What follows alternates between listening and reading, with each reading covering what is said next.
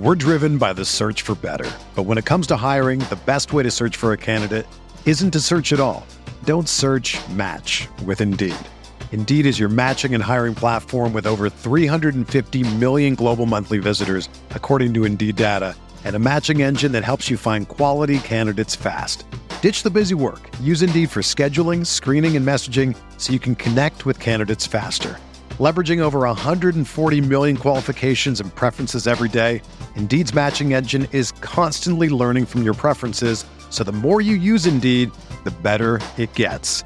Join more than 3.5 million businesses worldwide that use Indeed to hire great talent fast. And listeners of this show will get a $75 sponsored job credit to get your jobs more visibility at Indeed.com slash BlueWire.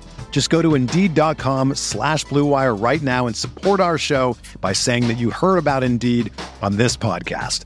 That's Indeed.com slash BlueWire. Terms and conditions apply. Need to hire? You need Indeed. This podcast episode is brought to you by Coors Light. These days, everything is go, go, go. It's nonstop hustle all the time. Work, friends, family expect you to be on 24 7. Well, sometimes you just need to reach for a Coors Light because it's made to chill. Coors Light is cold lagered, cold filtered, and cold packaged.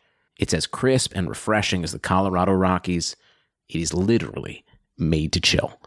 Coors Light is the one I choose when I need to unwind. So when you want to hit reset, reach for the beer that's made to chill. Get Coors Light in the new look delivered straight to your door with Drizzly or Instacart. Celebrate responsibly. Coors Brewing Company, Golden, Colorado. What's up, guys? This is the Uncontested Podcast, covering the Oklahoma City Thunder.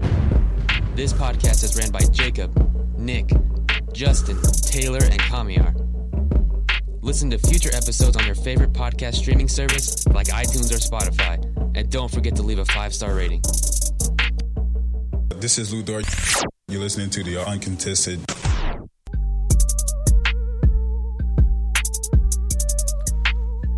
What is up, everybody? Welcome to the Uncontested Podcast. Before we get started, you know I got to give a shout out to that awesome, awesome new intro. Uh, shout out to friend of the podcast, uh, former guest Jacob Silva, for helping us out with that. Uh, came out absolutely incredible. Uh, absolutely love it. Uh, make sure you go follow Silva on Twitter. He is at JD Silva. Uh, he does some good work. So we have a special episode for you guys today. Um, we recorded this on December 15th, which is officially the kickoff of NBA trade season. So, to start off the podcast, on Sunday morning, I had Miky Berra. Uh, you guys probably know him from Monday's episodes of Down to Dunk podcast, and he's also on the OKC Dream Team post game podcast, which are the Thunder After Dark pods. Miky was kind enough uh, to come on the podcast and talk with me about some potential Thunder trades. Uh, we, we play a game of who's going to get traded first. Uh, it's some really, really good stuff. And then at the second half of the podcast, Nick, Justin, and I all jumped on after the Woj and Lowe special that aired on ESPN2. Woj and Lowe talked a little bit about some Thunder stuff and just about league wide trade ideas and, and rumblings and what's going on out there. And so we wanted to make sure that we got on here and talked about those things heading into the coming weeks and, and the start of trade season. So I hope you guys enjoy and let's let me go ahead and patch you over to my talk with Miky Berra. All right, so I am joined here by returning guest to the podcast, uh, good friend. You can hear him on Monday's editions of the Down to Dunk podcast. You can also catch him on the OKC Dream Team's Thunder After Dark post game podcasts. From the other side of the planet, I've got Miky Berra with me. Miky, how are you doing today, man? I'm doing doing great. I mean, it's trade season, so it's one of the most uh, fun times of the of the year. We have bas- real basketball and trades. Yeah, I am like I am a sucker for trade season. I am a sucker for the rumors and the Woj bombs and all of that stuff. And so December 15th has been circled on my calendar for a while. Uh, if something big doesn't go down today, I might be a little bit disappointed. Well, I mean, I think that things will start moving uh, right off the bat because there are plenty of uh, guys available and plenty of teams that may need to do something. So maybe not today, but I would expect something happening uh, in the next, I would say, one or two weeks. Yeah, that's kind of how I feel as well. So you you mentioned that, and my first thing because so I I'm not plugged in in uh, in like NBA front offices and stuff, but I've always been curious, and and and maybe I don't know if you'll have an answer to this or just maybe a uh, like a perspective or, or an idea. But even though, you know, I think what 60% of the league became trade eligible today.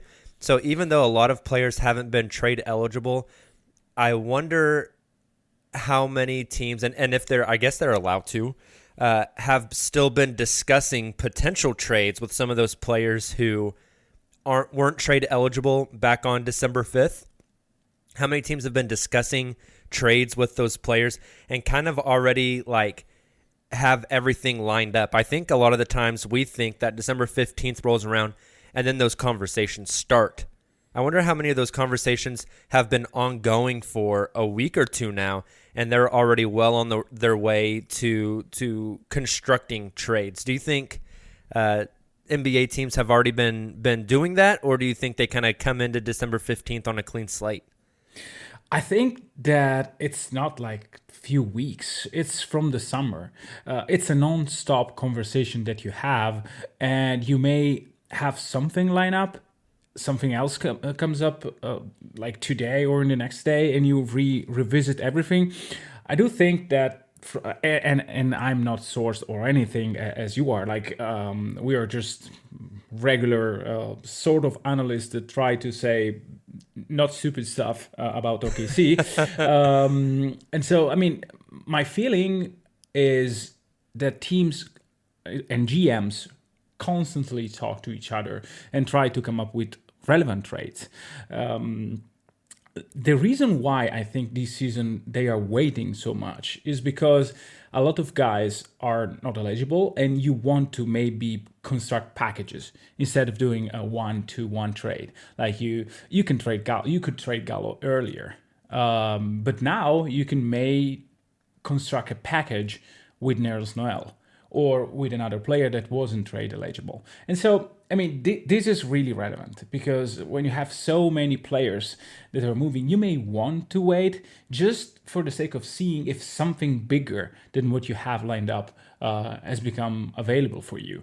And so, I, I think that this this was the main reason, but I think that the, the, the main pieces are already been discussed, and and then you have to to really see uh, which one of the I don't know 10 routes that you prepared uh, you were going to follow. Definitely. And I also think going into this trade season, we talked about, you know, maybe something doesn't happen today or tomorrow, but in the next couple of weeks, it, it feels like for sure that, that at least some sort of moves will happen. And leading up to this trade season, so I, I don't know this like for a fact. I don't have the stat in front of me, but one of the longest trade droughts in NBA history with the last deal that was made in the NBA was the Chris Paul for Russell Westbrook trade. That came back on July like 11th. So we are on almost six months of no transactions in the NBA. It feels like even more so that some of those GMs have had a lot of time to have those conversations and get things set up and and kind of get on the same page there. Yeah, I mean it's it's kind of peculiar uh, to have such a long stretch with, without any movement. Um, part of it is because you you really want to to maximize uh, because next season it's it's not a great summer for uh, like signing and stuff like that, and so you really want to to to hit the right shot, and so you can be justified to wait as much. Uh, but on the other end, like it's just weird because you you can think that at least one trade you can do like a minor trade and instead nothing nothing really happened. I remember like the jerami grant trade was not like a big thing but it happened around november i think uh, two two years ago or three years ago. Yep. probably already three. I don't remember. Well anyway um, usually something small happens you don't expect like big stuff um, coming happening every year. You don't have a Harden trade every year. Um, and so, but this this season, uh, that's everything is sto- stopped for for some reason. Yeah, it's it's kind of fascinating. I heard on another podcast uh, with Bobby Marks and Mm-hmm. Brian Windhorst and Royce Young that there was even rumblings that GMs have been discussing trading two-way players. They're they're they're so itching to to just make a transaction because there's been such a long drought that they talked about like trading two-way players, which I uh, I found kind of fascinating. Yeah, just, just to have fun and to and to do something. Yeah, it's that that could be a great idea. I don't want my two-way player to be traded. To be honest with you, I mean, I kind of like what uh, has has been doing on the court Oh, yeah. as of late. Um, but yeah, apart from that, I mean, yeah, it's um, it's uh, it's something uh, on the agenda of the GM to do trades, just to just to to try to, to make stuff happening and if you don't then uh, yeah i can f- i can see them having the need to do something Definitely. So, speaking of two way guys, let's jump into some Thunder stuff here. Earlier this week, the Thunder uh, basically cut two way player Devon Hall and then turned around and added Kevin Hervey to that last two way spot. Uh, Hall, obviously, like a, a guard. And then Hervey is six nine, kind of a small forward, more, probably more of a power forward in today's game. Uh, how do you feel about that deal? Do you read anything into it? Are they? Is it just that they have so many guards that they wanted to get uh, another kind of big wing in that two-way spot? Do you think it's a precursor to maybe they won't have Gallinari around very long, and they need they're going to need an extra body in that power forward uh, area? Do, any thoughts on on that transaction? That I guess it's an internal transaction that happened this week. Well if you want to read something into this movement then this is what you read. Like you, you read the need of another body uh, at uh, the power forward spot. Yeah i think that Hervey um, it's not as fast um, to play to play like a, a small forward spot. So uh, you you may want to read that. On the other end, you can say, well, you had two first, two second round pick, and you want to give both of them a chance to to be with the um, with the regular team and see what they are about in practice and see what what like how they react to be around uh, a professional team like an an NBA team, and maybe it's just that, or it's a Hall not being as good as the front office thought, and so you don't want to wait too much. If Hervey is better, if if you want to give him a, a run early, then just just do it. So yeah, if you want to read something again, this may may hint to the idea that the front office is trying to move Gallo, uh, which is pretty clear to me, um, and maybe maybe something will happen soon that I don't know. Uh, on the other end, it's just again opportunities that you want to give to a guy as soon as he's, he- he's healthy because he was hurt the last uh, few weeks, I think. Yeah, yeah. Hervey has. So I've been covering the OKC Blue, and Hervey hasn't played, but I think the very first game, their very first home game of the season that I've been there, he's been out almost a month. He didn't play last night. He was he was at the game, uh, but in street clothes last night, so he hasn't played very much. So I'm interested in since he's on that two way deal, do they let him get healthy and get some practice in with the blue before um, bringing him up? He he has those 45 days with the Thunder.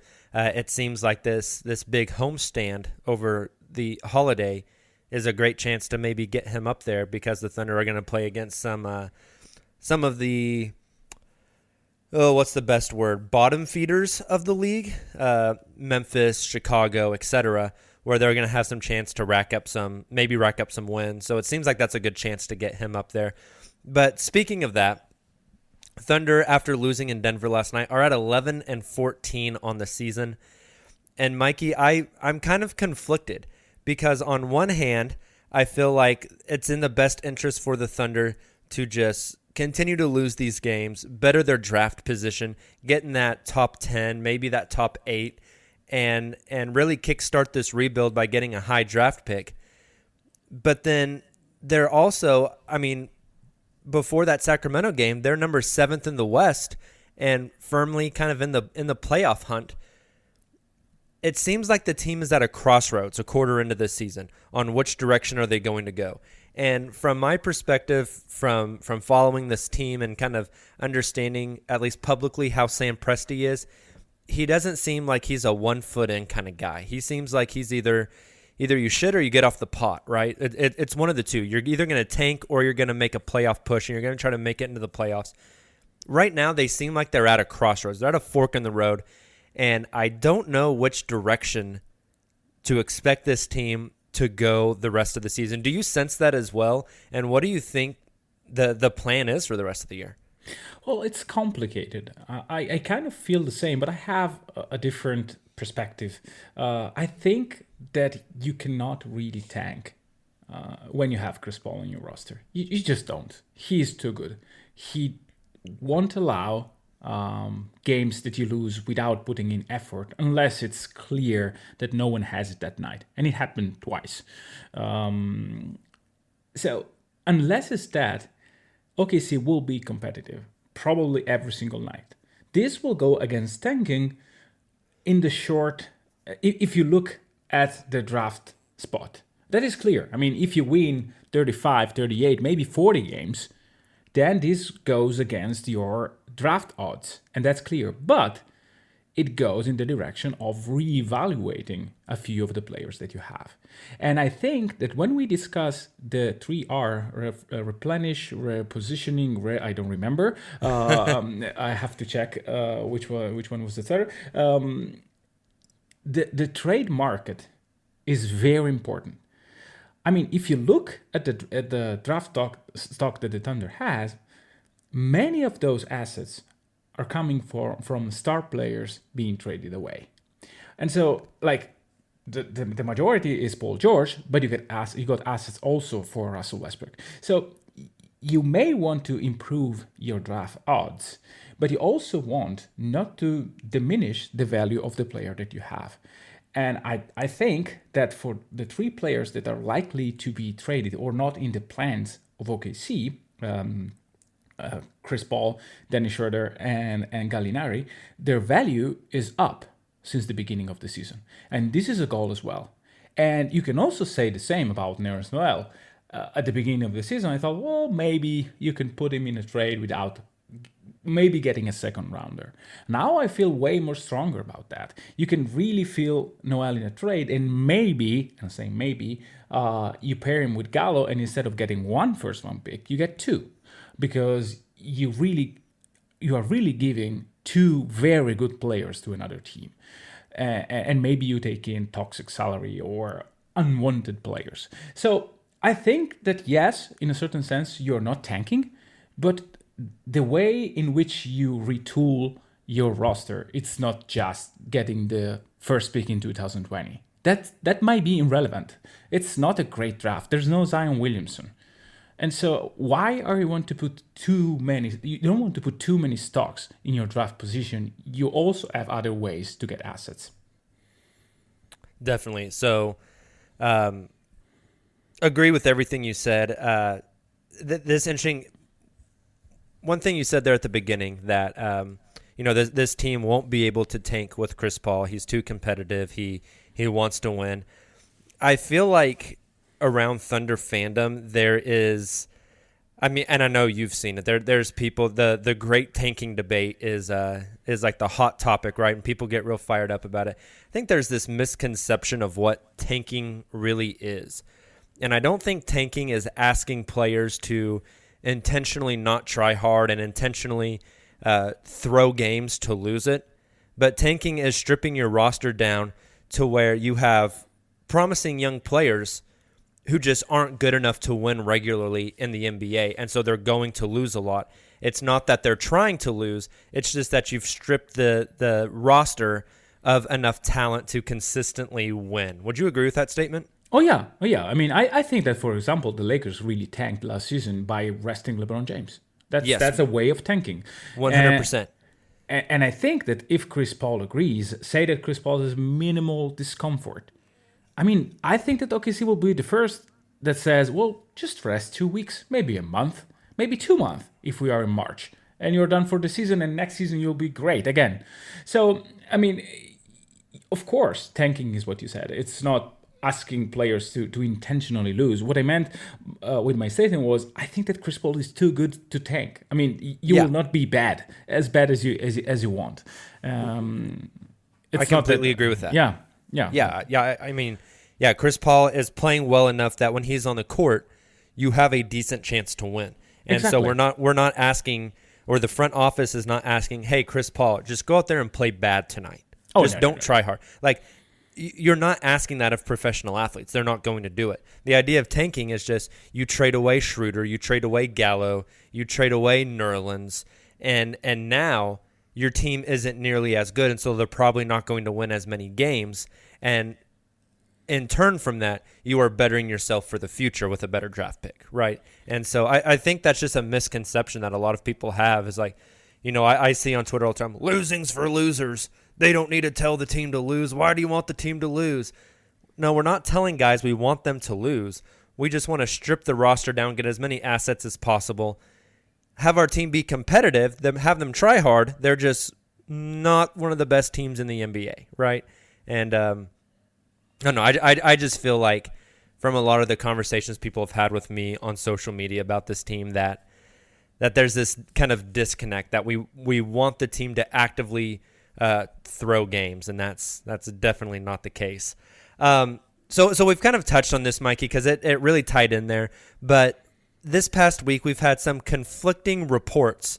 Uh, early on in the week, uh, Shams Charania and Kevin O'Connor both reported that the Thunder are interested in taking on long-term money and trades, which didn't really come as a surprise to me. I kind of laid this out in a previous podcast, but if you take on somebody's long term money, uh, they have to incentivize you to do that. They incentivize you with a draft pick or with a young player. So that doesn't surprise me very much that the Thunder are willing to take on other teams' bad long term money in order to, to accumulate more assets. Uh, the interesting thing is Woj also reported that the Thunder are interested in making a playoff push which seems like it's kind of counter to what Shams and Kevin O'Connor had reported. Um, what do you think about the these two conflicting reports and kind of kind of where they're coming from, and, and what do you make of those? Well, I think it's it's not really a conflict. I do think that the playoff push that Woj mentioned is we're going to make the playoff if no one takes on Gallo, Schroeder, Adams, Noel, or CP3. We are just good enough to make the playoffs. And so if if no one gives us enough, and we are willing to take whatever you give us, like Dion Waiters, uh, I don't know, James Johnson, name another bad salary, um, probably uh, Gorgui Dieng, like guys like that. We are willing to take those, but unless you give us something really, really interesting, we're not going to sell low. I think that this is what those reports meant, and and I think that Woj had every chance to talk privately to Sam Presti uh, before his interview. I think it was last week or beginning of last week. Uh, I think that, that that is why he went on and reported that. I think that Sam is has been very very clear to everyone who is like talking trades with OKC that like getting a low first round pick for Gallo will not cut it. And the same probably like a second round pick for Schroeder. That these, these are not the returns that Sam Presti thinks. And, and again, I mean, there's value in in having in showcasing those players for for a long time, so a longer time. So there is a risk with, with Gallo because of his of his injuries. But apart from that, I think that the idea of Presti is if you don't give me what I want, I'm just going because that is what because maybe I will get a bit more for Schroeder uh, with one year left on, on on his contract or from CP3 next season, and so I think that he's playing the long game. Definitely. So what what I interpreted from it was that, and, and maybe this is me digging a little too deep into it. I've always been fascinated on whenever Woj tweets something or whenever Shams tweets something, kind of what the context is, uh, where that information is coming from, and why it's coming from there. And and to me, it seems just very clearly that Shams and Kevin O'Connor have both talked to rival executives, uh, not the Thunder, and Mm-hmm. those those other executives have have told them, yeah, the Thunder seem really willing to take on long term money, and and so Shams reports that. Whereas with Woj, it seems very much that his information came from Sam Presti, and and I'm right there with you. I think Sam is. It wouldn't make sense for Presti to come out and say, "Yeah, I I'm really ready to trade all of my vets," because Yeah. then what what does that do to your leverage, right? Like, Can you imagine? Like Yeah. I would fire him the, the next day. like like no no no of course not because he's he's so amazing at at, at million things. But but yeah, I mean if you say yeah we are selling, then then I need then then I want a discount. Uh, like in my Exactly. job, if someone tells me like I have this to sell, yeah, you have this to sell, then you have to give me a fair price, like a very good price, not the market one. Exactly, 100%, right? Because, yeah, if he says, I'm ready to trade these vets, nobody's going to give you a good offer. Oh, you want to trade them, so uh, you're, you got to be desperate, so here's what I'm going to offer you. But if Presti comes out and says, we're going to make the playoffs, and I don't really give a shit if, if you offer me a late first round pick for Gallo, I'm keeping him. We're making a run for the playoffs. That kind of drives up the market a little bit because that tells people, I'm here to play ball. And, and if you're not willing to step up to the plate and meet the offer, we're making a run for the playoffs. That's kind of the way I, I interpreted that. And I- I, think we're on the same wavelength there, which just it, it, it makes a lot of sense, right? There he's not going to sell guys just to sell guys. Yeah, and then you have to to make the act perfect. Like you cannot say, "Yeah, we're making we're making the playoffs six and 17. No, no, that that, that is not going to cut it. So Yeah. you have to be competitive. You have to play really good basketball, and you have to show them that you are really trying to to go for the playoffs. Because let's be honest, I mean, OKC lost by one in Sacramento, and Sacramento was on a very good run uh, beating um, very good teams like like the Rockets and I think also Denver, uh, if my memory is right. And then they go to Denver, and with Gallo playing probably the worst game shooting and, and def- defense wise of, of his career or his his uh, like recent career, they just lost by by single digits. So I mean, this team is really competitive, and and and I mean, Presti's statement is is good also because of that. Yeah, I completely agree. Yeah, uh, you, you can't bluff, and and your bluff just be so evident that it's a bluff that that no one believes you. Like like you said, with them right on the cusp of the playoffs, saying they're making a playoff push makes sense. But yeah, if if you are, oh, I don't know, um, Chicago or um, the you can Knicks, always use the Knicks. Exa- Exactly. Yeah, was about and, to and you're saying I'm going to make a playoff push. Like everyone's like, yeah, you're full of shit. You're not making a playoff push. You're not good enough, right? This Yeah. team is as currently constructed. Especially, we talked a lot about at the beginning of the season how awful their schedule was at the beginning of the season.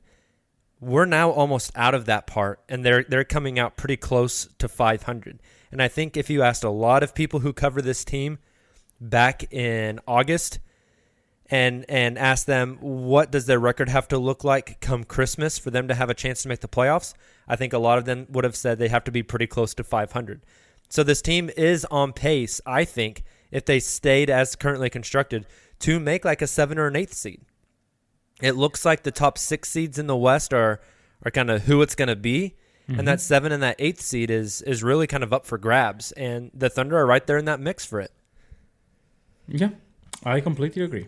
So, Miky, before we let you go here, um, I want to do a, a little activity. So, I want to ask you who is more likely to get traded this trade season? I have um, basically a player versus a player. I have I have five of these. So I'm going to say this guy or this guy, and I want you to tell me who you think is more likely to get traded before the deadline. And uh, and after you answer, we can chat about a few of these if uh, if you find them interesting. Some of them might suck. I don't know. You uh, you can be the judge of that. But so the first one, who is more likely to get traded this trade season? Chris Paul or Steven Adams? Oh wow, this is a good one. Um, it's probably Steven Adams. I, I really don't think that Chris Paul can be traded this season. I- It's too hard to make the salary works. It works with Miami, but for some reason, I watch Miami play two, three times. They don't seem to be a team where well, Chris Paul will fit in any team, but they have an identity. They have a pretty good identity with young players, with shooters. Uh, they want to to put the ball in in Jimmy's hands and maybe run some stuff through Herro, maybe through Winslow. So it doesn't really make sense. And, and I I think that Miami is one of the teams that can easily put on a package in terms of salary um, for a trade to work. The other team is Minnesota that can easily create a package with Teague and Dieng to, to get Chris Paul, but I don't see that either. Um, I, I don't know. That's why I think Steven is is much easier. You just you just trade him to Atlanta. It make a lot of sense. You can get assets. You can get a bad salary uh, in Chandler Parsons or whatever, and it works. So that's that's why I think Steven. Yeah, I was messing around on the trade machine the other day trying to make a Chris Paul deal happen. It's like impossible, man. Like there's just there's not enough some teams just don't have enough salaries to make it work. It's wild. Before we move on from that one, real quick, I want to get your opinion on this. So, I think two days ago on The Athletic, John Hollinger uh, posted a trade article, and one of his hypotheticals was Chris Paul, Dennis Schroeder, and Mike Muscala to the Heat for Goran Dragic, Justice Winslow, Meyers Leonard, and Dion Waiters. Um, if that trade were to happen, what would your feelings be? Uh, I don't think that OKC will be extremely interesting in that package unless someone takes um, Winslow and gives them a really, really good pick. But I don't see that happening either. So, yeah, you may want to do it, but you do it when you have no other chance and you really want to move them the last five minutes of the deadline. Definitely. So what you just said is exactly how I felt that if the Thunder made that deal, they would only make it if they had a, a Justice Winslow destination already lined up for for a pick or something like that. Um, so we're on the same wavelength there. Okay, second, who gets traded first, or who gets traded this deadline? I guess Dennis Schroeder or Nerlens Noel. I think it's Nerls just because I have this weird feeling that he will be paired with Gallinari in a trade. Um, there are centers with bad salary, like 20 million plus, that are easy to trade. Uh, take, for example, Portland. And, and I do think that they will want uh, a center back in the in that trade. And so if you if you can cut a trade with Portland, for example, putting Gallo and Noel makes perfect sense. All right. Well, you segued me segued me perfectly into number three, which is who gets traded this season: Hassan Whiteside or Kent Bazemore. I think it's it's Whiteside. The, like Portland doesn't really need him, and they desperately need Bazemore now that um, Rodney Hood had a that devastating injury, and so I think that he will be traded. Um, I don't have really. Uh, I don't really think that he can stay there for the entire season. I think he will be moved. Probably he will be one of the first. Definitely. And I don't know. I just have this sneaky suspicion that when slash if Whiteside does get moved, that he's he's a pretty big buyout candidate. Oh um, yeah, yeah, yeah, yeah. You know, like Ab- especially absolutely. like if he came to Oklahoma City, I mean, I think a buyout's done in 24 hours. You know, uh, yeah. I, just, I don't. I don't think it touches the floor. Like like the the the, the um, he will not land in OKC. They will yep. just, just just say, well, just stay at home and give us like two millions, three million, just just to get away from the tax and go wherever you want. Yep, one hundred percent. I'm right there with you. Okay, I have two more. These two are um, are also league wide, and I don't know. Maybe these two are good. Maybe they're awful. The first one: Who gets traded this season? Blake Griffin or Aaron Gordon? Wow, that's hard. I don't. I don't think that any of the two will be moved. Um, but if I have to pick one, it's probably Aaron Gordon. Blake Griffin, he is good, but the Pistons really paid a, a huge price for him. Yeah, they did. And it's like Blake is still fun to watch. If you lose that, who is going to watch games in, in, in Detroit? Like it's rough. Whereas Orlando, maybe you can see Gordon as a way to get a veteran player to make your team a little bit better. It's it's short sighted, I think, But on the other hand, it's not that Aaron Gordon is changing your franchise.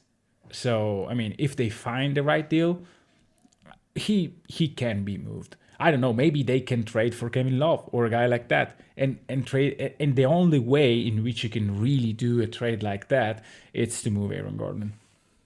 Yeah, I've uh, I've been exploring like possible Aaron Gordon trades. Um, he seems like a guy. I don't know. Maybe I'm completely off base on this. He seems like a guy that would fit in Portland with Damon CJ really well. Yeah, I've I've always just kind of thought like just his style of game. Now he would have to adapt his game, not be uh, so shot happy and and and handle the ball as much.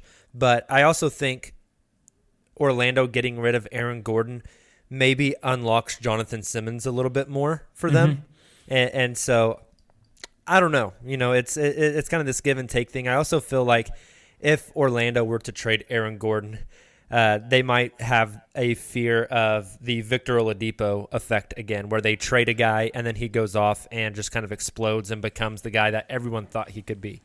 yeah, but and, uh, and also, what's the trade? I mean, what is Orlando getting back? Is it Whiteside? Because if it's not, it, like I think Orlando still wants to make uh, a win, a win now. Maybe not a win now, but a win either now or tomorrow move. So uh, with Portland, if you get Whiteside or you get Bazemore, you are not going anywhere. Yeah. No, so uh, I actually played around with this this week as like a three team deal to see Oh, what I can make happen. Um, and that that's where I was trying to match that Chris Paul salary. Chris Paul to Orlando, Aaron Gordon out to Portland. It's just impossible. Like the the salaries just the the math is is is it's not there, right? It's mm-hmm. it's just not there, and it's, it's so hard to concoct something. I thought, oh yeah, you could do CP3 to Orlando, send Aaron Gordon, and then you only have to send like one more small piece, and then I check the difference in salaries between Chris Paul and Aaron Gordon. It's just like, holy God, this is a 21? massive chasm, right? It's like twenty five million dollars difference or something like that. It's Yeah. wild. It's wild. Uh, all right, so last one for you. Who gets traded this season? Tobias Harris or D'Angelo Russell? That's that's interesting. Um, probably D'Angelo, uh, just because the rumblings of Minnesota wanting him and the fact that it's really easy an, e- an easy trade to achieve. Um, I think that this will be the one that goes off. Um, the other one, who is going to take five years of Tobias Harris? And is Philadelphia going back enough in terms of value, like real players that help them immediately? Like it's hard.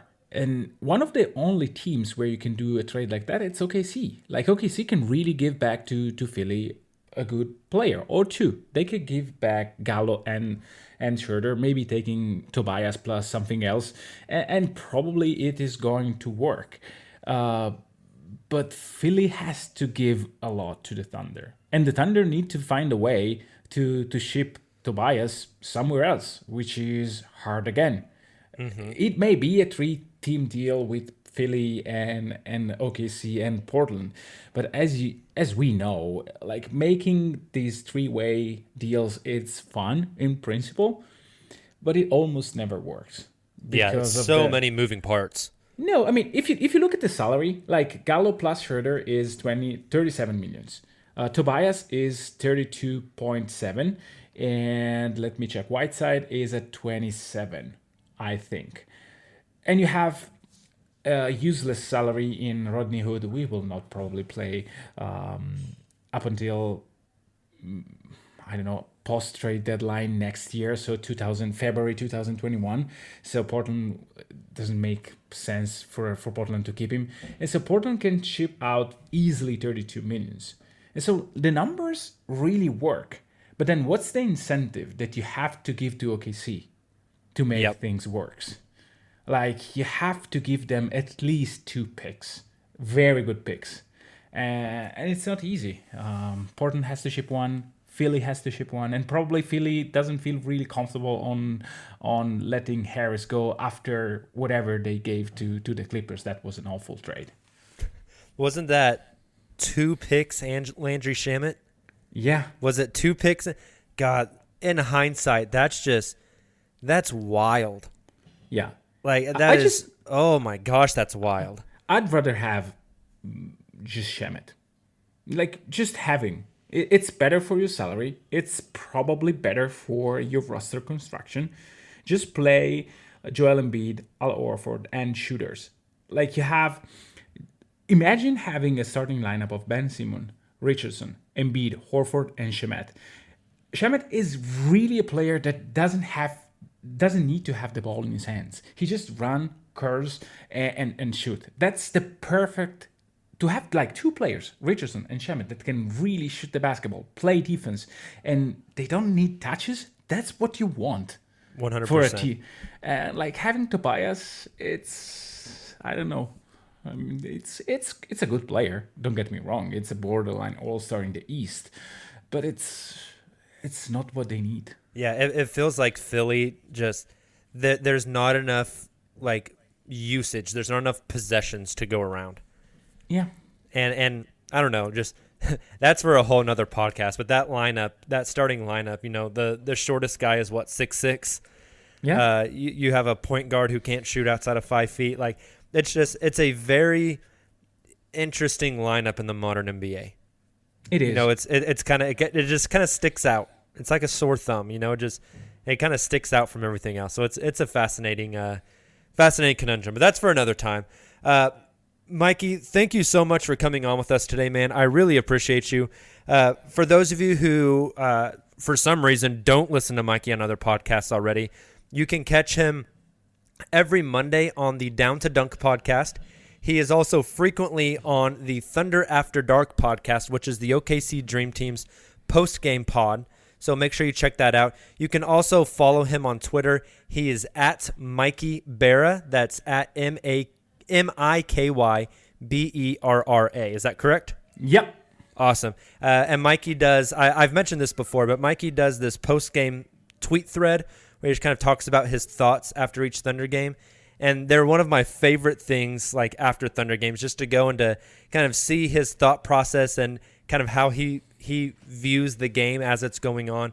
Uh, it's great, great stuff. So make sure you go and you hit that follow button uh, on his Twitter and check out everything that he is doing. Miky, have a uh, have a great week. If we don't talk to you before then, have a great holiday as well. Well, thank you. Have a have a great holiday period you for you as well. I having I'm having a ton of fun uh, podcasting with you. So whenever you need, um, I'm open and thank you for the kind word about my Twitter uh, post game that I didn't do for uh, the Denver game. So I now I need to go on Twitter and do it. There you go. I've, I've added something to your to do list. Yep. Awesome. Thanks, Miky. See you later. Bye.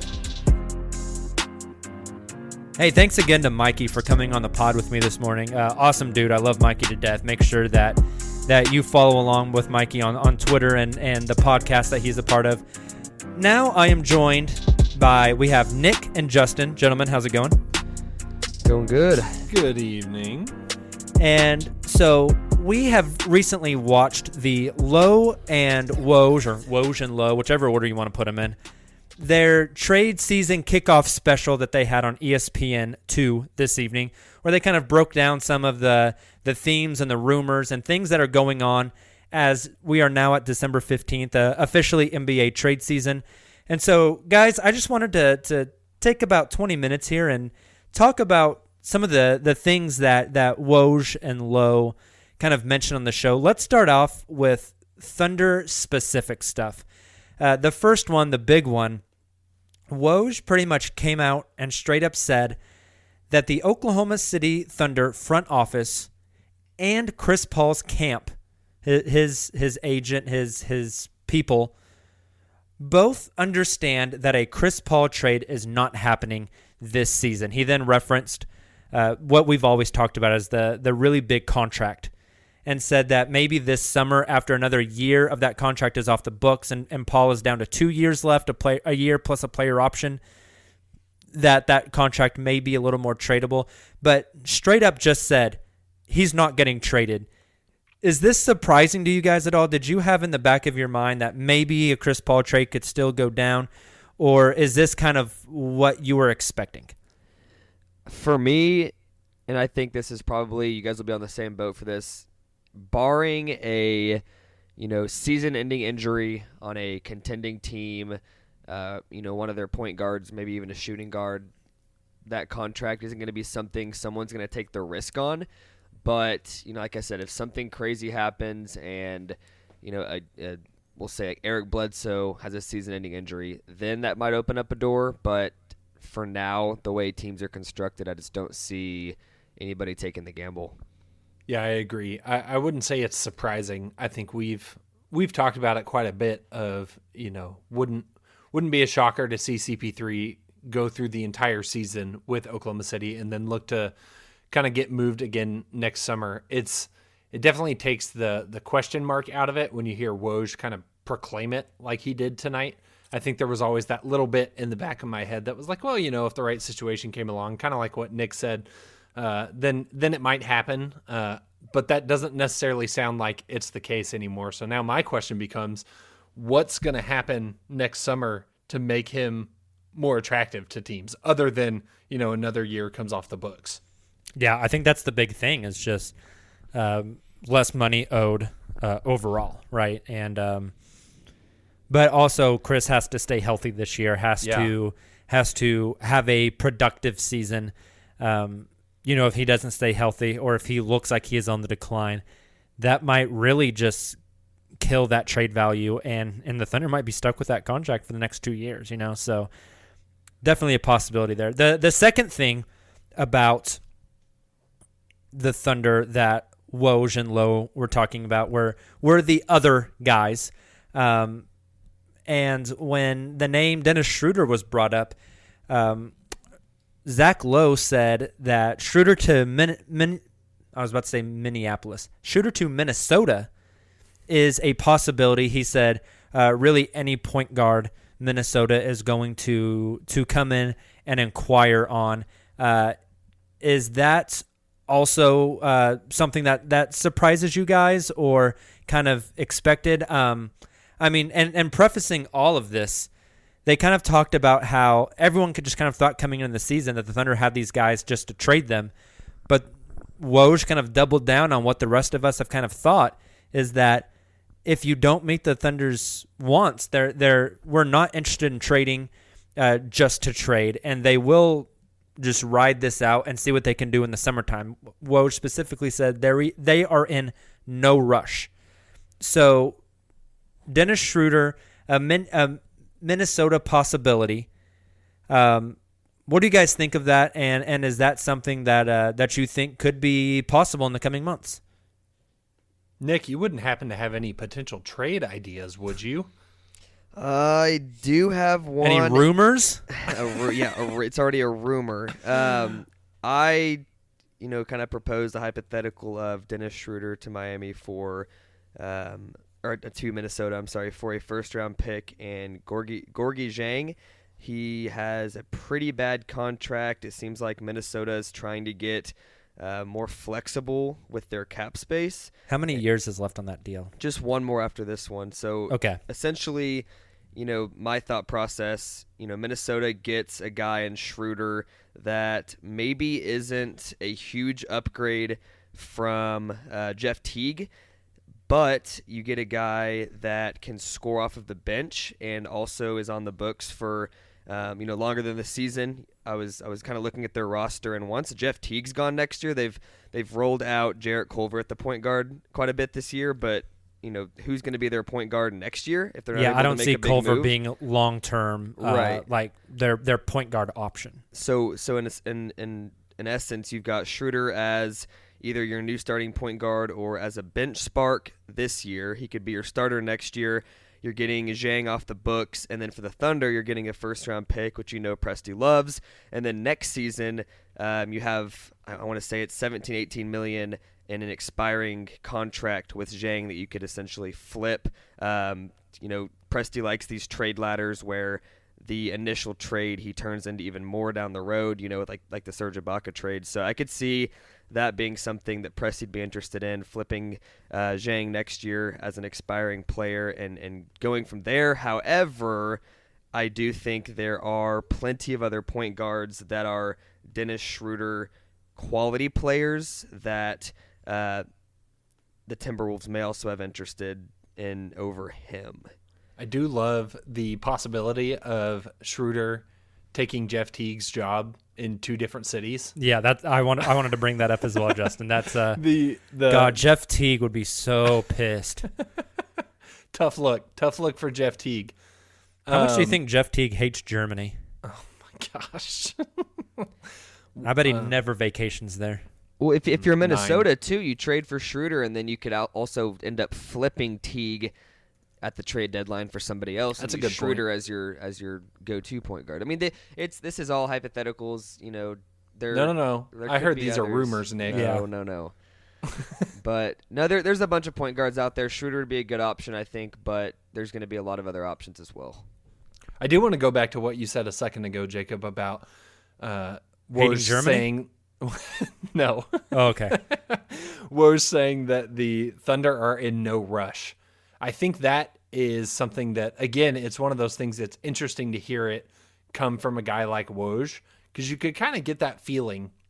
And I think it's what makes the Thunder situation this season so unique. It's not a standard tank. It's not a standard kind of like fire sale. Uh, we're going to trade these guys. We need to trade them now. Like the Thunder are content.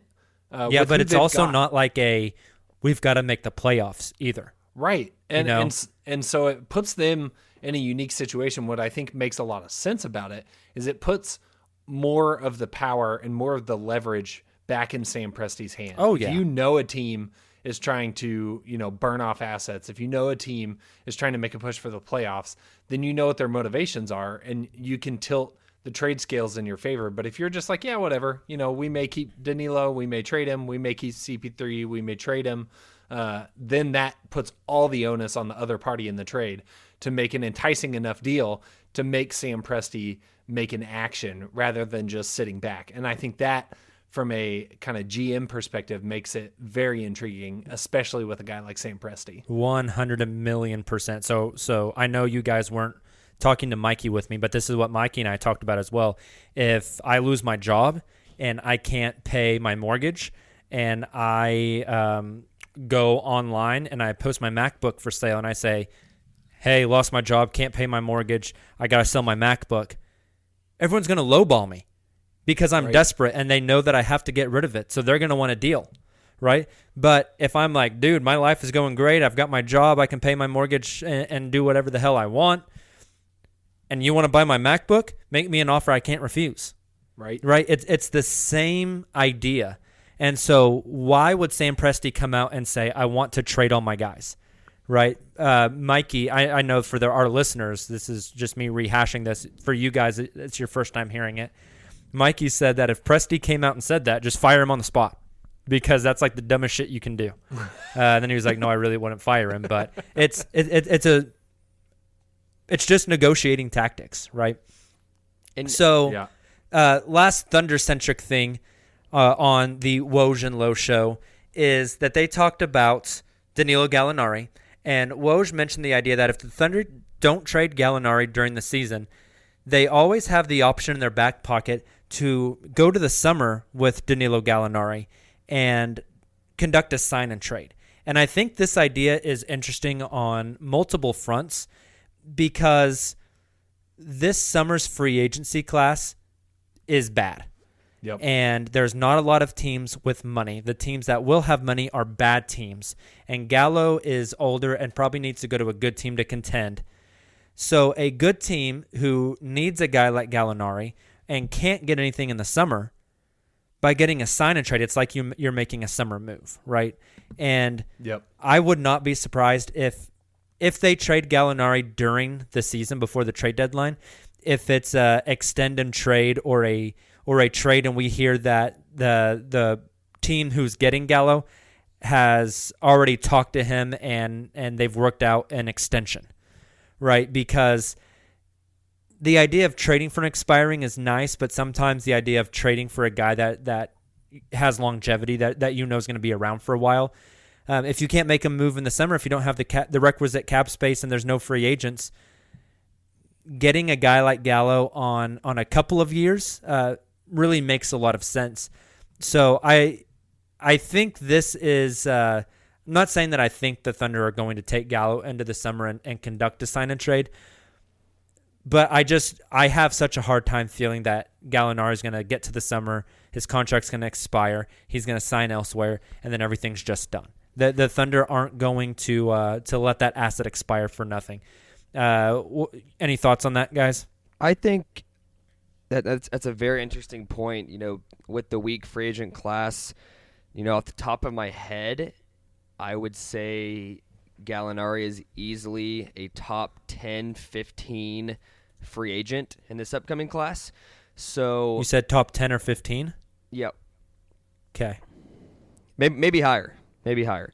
Um, I would say that if you're a team, you can look at this two ways. Obviously, you know, if you're looking at a sign and trade, you're getting a guy that's going to be a top, top 10 or 15 guy in that upcoming class. Or if you're trading for him prior to this upcoming trade deadline, uh, it's one of those scenarios where he comes to your team, he plays well, you guys make a playoff push, he enjoys it in your city. You have a good chance of signing him outright in free agency. Whereas if you don't make that move, are you even a team that he would have considered in free agency? And you get his bird rights. Right. Yeah. So there's Right. there's definitely advantages for a team to trade for him with the likelihood that he may not be a one year rental or a half year rental. It may end up being we convince him to stay long term. So players that are free agents in the summer of 2020 that do not have player options. Okay, because we assume Gordon Hayward's picking up his 32 million, right? Um, DeMar DeRozan probably picking up his 28 million. Otto Porter Jr. picking up his 27. Anthony Davis is staying put. Um, well, Drummond will probably opt out because he he'll be due for a big payday. So, but players without player options. Paul Millsap, Hassan Whiteside, Chandler Parsons, Marc Gasol, Serge Ibaka, Jeff Teague, Derrick Favors, uh, Bismack Biyombo, uh, Kent Bazemore, Evan Turner, Goran Dragic, Reggie Jackson. I mean, I think Daniel Gallinari's top Woof. four there, right? Yeah. It's You a got you, you've got Montrezl Harrell. You've got um, Joe Harris. I mean, there's a couple more guys. Unless I'm unless I'm thinking wrong, there's a couple more guys than that. But no, I mean you're you're you're spot on with your point there. Maybe maybe he is top five. right? Like, would you rather have 31 year old Danilo Gallinari or 35 year old Paul Millsap? Woof. Right? Would you rather have Danilo Gallinari or who's going to be 36 year old Marc Gasol? Uh, who's going to be, um, w- w- honestly, we don't know how old he is, Serge Ibaka. Might be 40. I don't know.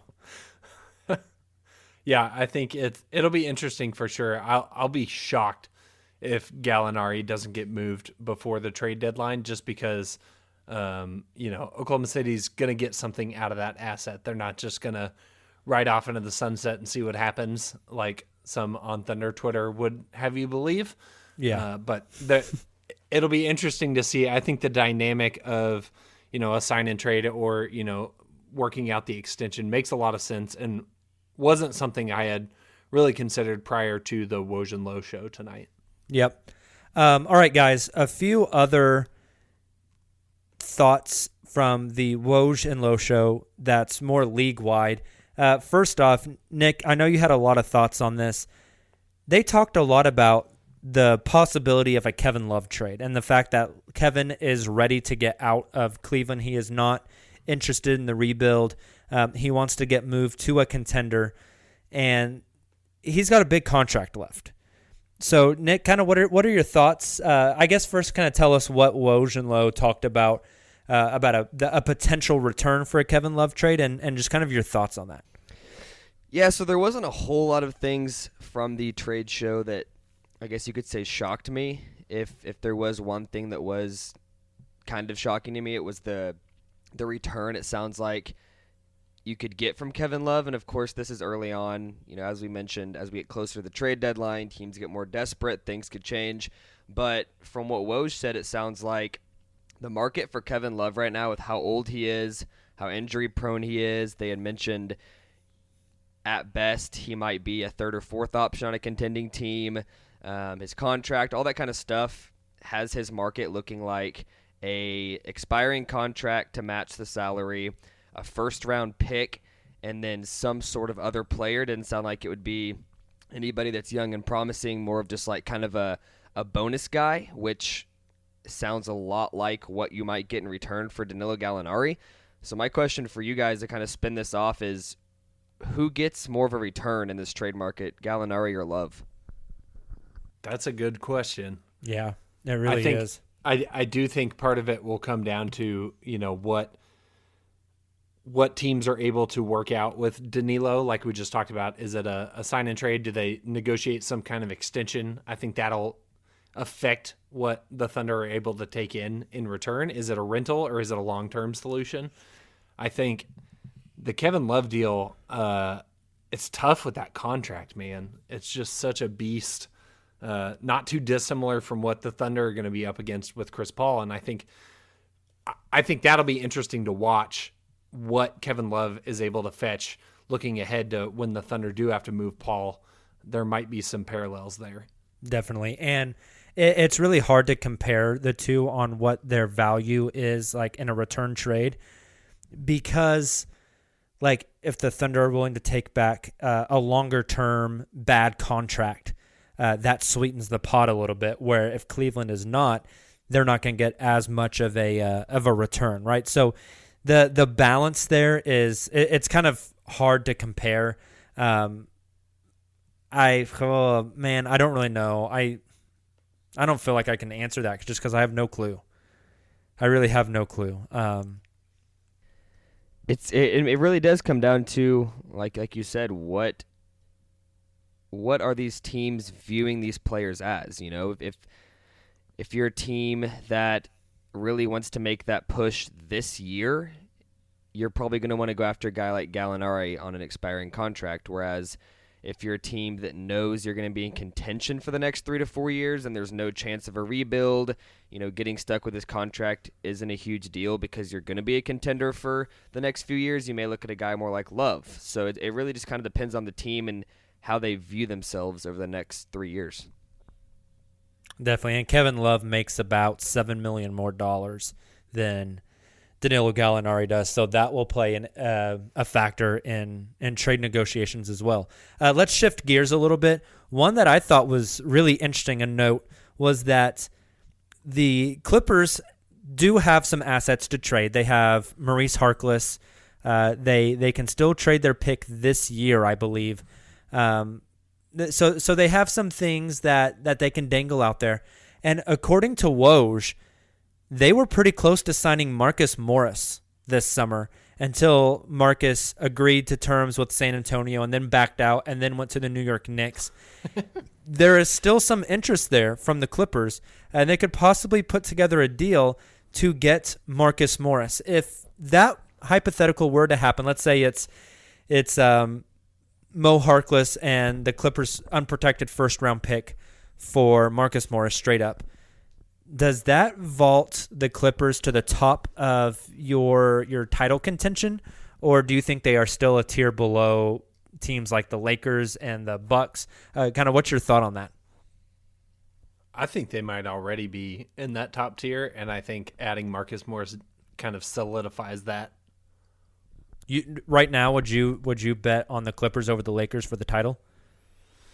Um, that's a good question. Right now, it would be I would lean Clippers. I think I would. Oh wow, okay. Um, I think seeing Kawhi and PG in a seven game series is going to be tough to overcome. Uh, flip side of that is LeBron and AD, which is also tough to overcome.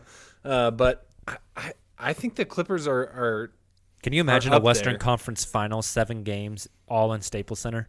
Be so good be wild, man. Can and terrible at the same time. Can you yeah. guys give me some insight? I, I, need to do some research on this. So, what was the timeline f- with the Marcus Morris rumors of close to a deal with the Spurs to switching to the Knicks in accordance with the Paul George trade? I wonder if did that haven't did, did they did they not have cap space after doing that trade and it kind of broke the deal off or was it something that No, I think they still had cap space. Um, I think from what Woj said, uh, Morris just decided not to go there, interesting. And then completely freaking shafted the Spurs, um, who gave up Davis Bertans for nothing, and that dude can stroke it, and then uh, went because he thought it was a good idea to play for the New York Knickerbockers. I mean, Marcus Morris is a really, really, really, really good player. He, I think he's extremely underrated. He's also similar size, position, and skill set as Kawhi and PG. I mean, he's a Yeah, he is. he's a scoring wing. So is that really what they need? I mean, they can just run all three of them out. I there. mean, if if, right. if if you have your, a bench of Marcus Morris, Lou Will, and Montrezl Harrell, I mean, you're going to have a bench that scores 65, 70 a night.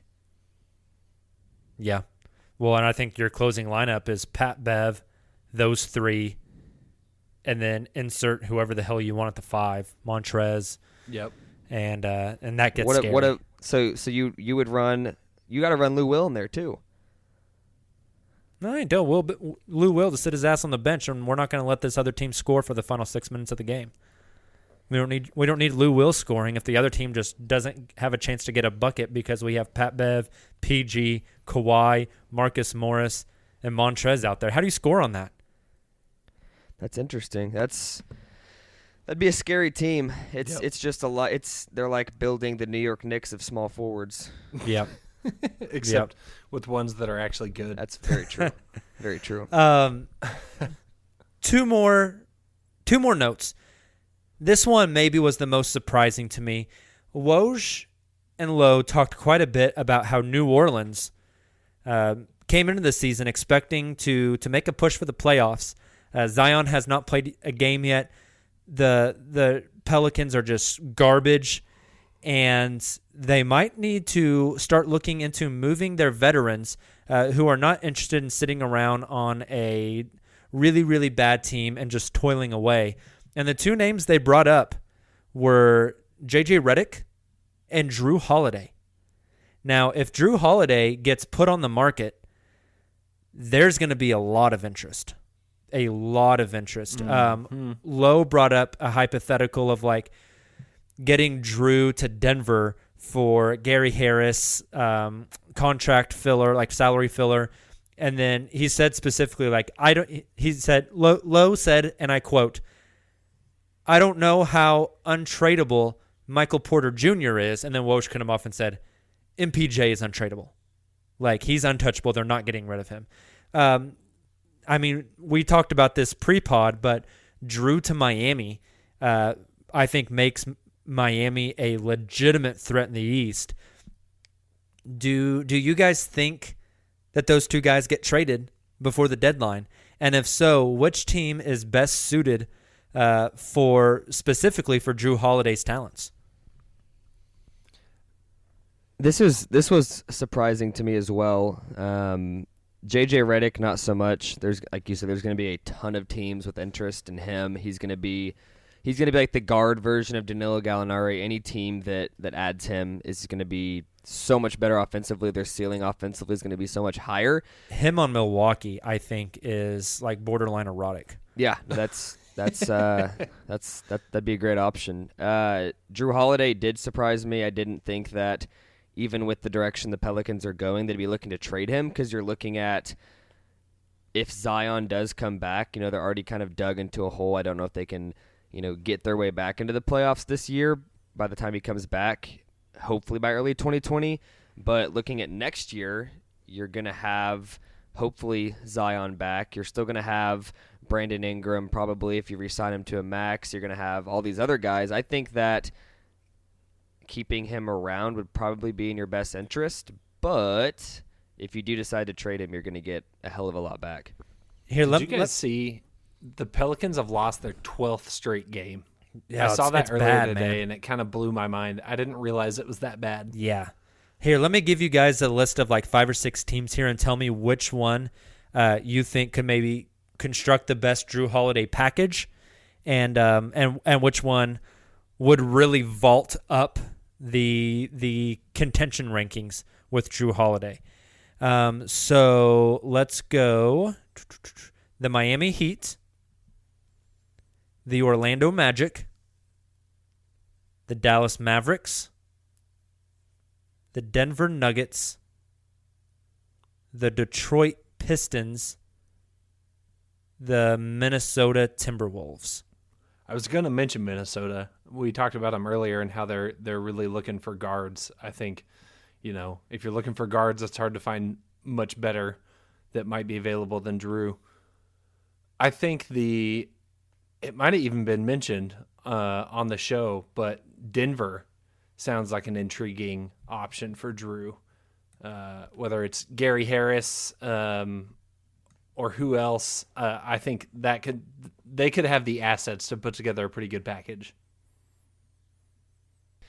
Yeah, Yeah. Den- Denver would be scary. I I was super high on Gary Harris a couple years back when he was like 22 years old, starting to to come onto his own. I haven't seen a whole lot of improvement. I obviously don't watch the Denver Nuggets every night, but just from what I have seen, I'm my stock on Gary Harris is starting to drop. I don't know if he has hit a temporary ceiling, but I, I just don't see him being worth giving up Jrue Holiday for. So Jrue Holiday for Jeff Teague, Jarrett Culver, and an unprotected 2020 first. Does that get it done? Hmm. Expiring lottery pick rookie, Yeah, and then an unprotected 2020.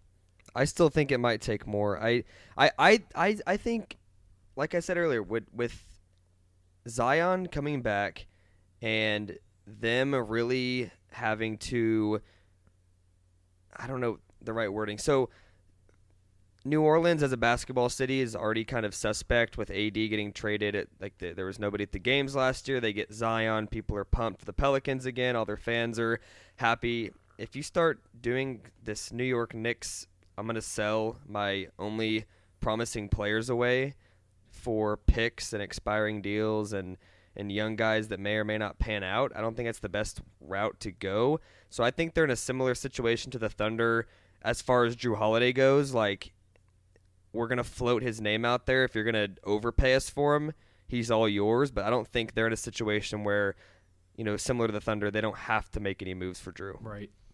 They have all the leverage. One more. Jrue Holiday to Orlando for Evan Fournier, Markelle Fultz, and a 2020 unprotected first. I think I'd take the Minnesota deal over that. Yeah, I think uh, a point guard rotation of iffy Lonzo Ball and iffy Markelle Fultz is a little suspect. Yeah. Touche. Touche. Well, we said 20 minutes. We're at 30 minutes. Let's get to this last one, um, and then we'll be done. We've talked a lot about Minnesota. Uh, Woj and Lowe both said that they are in the market for a point guard. They're gonna they're gonna poke around, whether it's Dennis Schröder, whether it's Kyle Lowry, uh, whoever else may become available on the market. They want an upgrade because they want to make the playoffs. We know that they've had interest in D'Angelo Russell. They they courted D'Angelo Russell during the summer. Uh, all indications were that they almost got D'Angelo Russell to commit until uh, the sign and trade happened with Golden State. Woj said that Golden State is in position to keep D'Angelo Russell until next summer and then make a move. They're they're in no rush. They they're they're fine with holding on to him for a while. So number one, does that Golden State report about D'Angelo Russell? Um, how do you guys feel about that? Them just holding on to D'Lo for the rest of this year and then looking to make a move in the summer. How do you guys feel about that? Number two, we've talked a lot about Minnesota. What what point guards do you think um, are are potential fits aside of Dennis Schröder, who we've already already talked about? Ooh. Um to answer the first part of your question, I if I'm if I'm Golden State, I'm not. I, I feel like all these all these trade scenarios and, and rumors I'm hearing about D'Lo are very very low ball type offers. I mean, he's a guy that was an All Star last year. He's super super young. I feel like in this like people are saying worst case scenario he stays there long term. Like next year, if they roll out a lineup of Steph, D'Lo, Clay, Draymond, and then like a James Wiseman, there's really no need to to even look at trading D'Lo. I think that's a insane starting five. Um, I'll let Justin kind of answer that in the second part of it, but I, I don't I, I don't think there's any reason to trade D'Lo unless you're getting a, a, a good return for him. I'm offended at the idea of Wiseman on the Warriors. Yeah. But I think uh, ever since the sign and trade happened with the Warriors, I didn't expect D'Angelo to be there long term. I understand he's a good player, but I it just has never made sense to me with the fit alongside Steph. Obviously, doesn't sound like Steph's going to play this season. Uh, keep D'Angelo, do whatever you're doing over there, light years ahead with tanking. Uh, but then I I think it makes total sense for them to to move him and get what they can. And shame on you, KD, for letting the Warriors do that. Yeah. Uh, any any guards that make sense in Minnesota for you guys? I'm looking through a list of teams right now. I just don't know what guards are going to be available. Um, I mean Goran Dragic, Yeah. but why would the Heat just swap expirings? You know, for for Right. Jeff Teague. Um, you know, you could if you wanted to, you could go get. Um, oh, why did I just go blank? Who's the Australian kid in Utah that doesn't play? Exum, Exum. You could go get Exum, but that doesn't push you over the top. You can maybe go get Frank Ntilikina. Does that really push you over the top? Um, uh, you know, like Reggie Jackson. That doesn't help you. You don't want to go get like Ish Smith. Um, Kyle Lowry makes some sense if, if you want to make a one year push for the playoffs, but I mean, he doesn't match the timeline of of Andrew Wiggins and right? and Karl-Anthony Towns. Like the the Schröder deal to me makes keeps making more and more sense. yeah, that's a good point. Uh, there's not a lot of options out there that just feel like no brainers, other than this young up and comer Luguentz Dort, Oh, we're not trading the Lu Tang clan. untradeable, just like Michael Porter Jr. Lu Tang clan ain't nothing to f with. What about a and this is, you know, not anything that's like a proven point guard to help them out, but I'm curious what a Dennis Smith Jr. trade would look like. He's not playing a whole lot That's in New interesting. York. that's a good one. He would be a he'd be a solid backup that I think actually if he gets back to the way he was playing in Dallas and gets some confidence back, he's gone through some personal things this year. If he can get back to the where he was, I mean, he's averaging I think 14 and a half, 15 points as a rookie. I think he could be not only a guy in the short term for them, but also could be a point guard of the future. It's a former lottery pick that people were super super high on before he got to the Knicks, and I feel like he's fallen off not in the sense that it's his fault. He's just in a horrible situation that he could he could be a guy for them. Yeah, that's interesting. My like that. my rebuttal to that would be again, I think they want to make the playoffs this year. And I don't know if he helps them make the playoffs this year. Right? Because of the lack Yeah. of playing time, because of the struggle. Um, I, I think they want someone that's kind of on the timeline, but someone that can also propel them forward right now. Uh, and and I'm just not sure if he does that or not. You know, so yeah, that's fair. I don't know. It's interesting. Any other trade thoughts, guys, before we pump some outro music and get get out of here? It's going to be a fun next couple of months. I don't think people realize we are less than 2 months away from the trade deadline. Definitely. I It's- think it's coming wild. quick. if you had to make a bet, you got to bet 500 of your own dollars. You don't have an option to not bet. You have to bet 500 of your own dollars. Is does an NBA trade happen before Christmas? What's your money on? Mm, I say no. I also am probably going to say no. I say yes. Yeah. If I'm right, you guys owe me pizza. Whenever you're around Oklahoma City for pizza. Christmas time, we'll meet up and someone has to buy me Empire Slice. I've got a question for you and follow up. Okay. The Thunder have roughly, and this could be a wrong number, but we'll just go with it. 26 games between now and the NBA trade, deadli- trade deadline. What is their record through those hypothetical 26 games? Oh, I'd have to look at the schedule. Just go with it. What's what's your record? Do you want me to look at the schedule real quick? No, I want you to tell me off the top oh of your my god.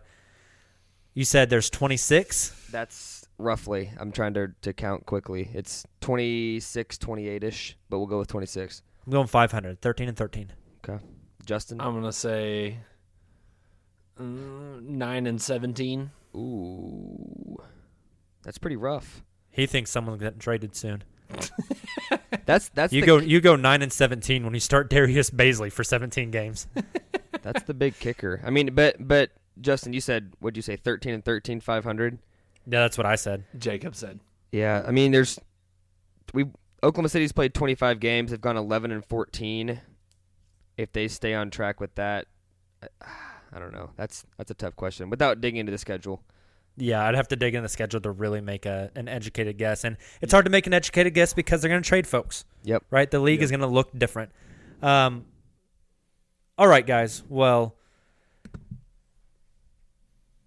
thank you so much for checking out the podcast. If this is your first time to listen, we really appreciate you. Make sure that you subscribe to us wherever you get your podcasts at. Drop a five star rating while you're there. We drop podcasts every Monday morning and after every single Oklahoma City Thunder game. So make sure that you are subscribed so those download directly to your device. If you're a loyal listener, we love you. We appreciate you. Keep doing you. Um, we will be back with you. Quick turnaround Monday, Thunder versus Bulls back in OKC. I don't know who has that post game, but somebody will be post game podcasting after that game. Uh, hopefully, a win. And so we will be back with you guys Monday evening and then Wednesday and Friday evening as well. Have a great beginning to your week. For most of you, I think this is your your last week of work before Christmas. So uh, enjoy it, and we will talk to you soon. Thunder up.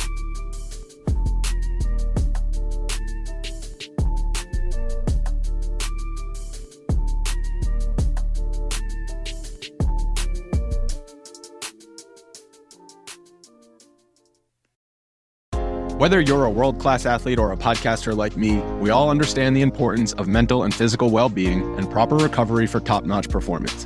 That's why I'm excited that Unifyd Healing is sponsoring podcasts on the Blue Wire Network. Unifyd Healing is a new and super innovative global network of wellness centers powered by Energy Enhancement System, or EE System. If you haven't heard of the EE System yet, then you'll want to listen up. This technology promotes wellness, deep relaxation, purification, and rejuvenation. Wherever you are across the globe, access to a center is easy and affordable. Interested in experiencing the EE System technology for yourself? Go to unifydhealing.com slash bluewire to learn more and find a center near you. That's unifyd, U-N-I-F-Y-D, healing.com slash bluewire. No material or testimonials on the Unifyd Healing website are intended to be viewed as medical advice or a substitute for professional medical advice, diagnosis, or treatment. Always seek the advice of your physician or other qualified healthcare provider with any questions you may have regarding a medical condition or treatment and before undertaking a new healthcare regimen, including EE system.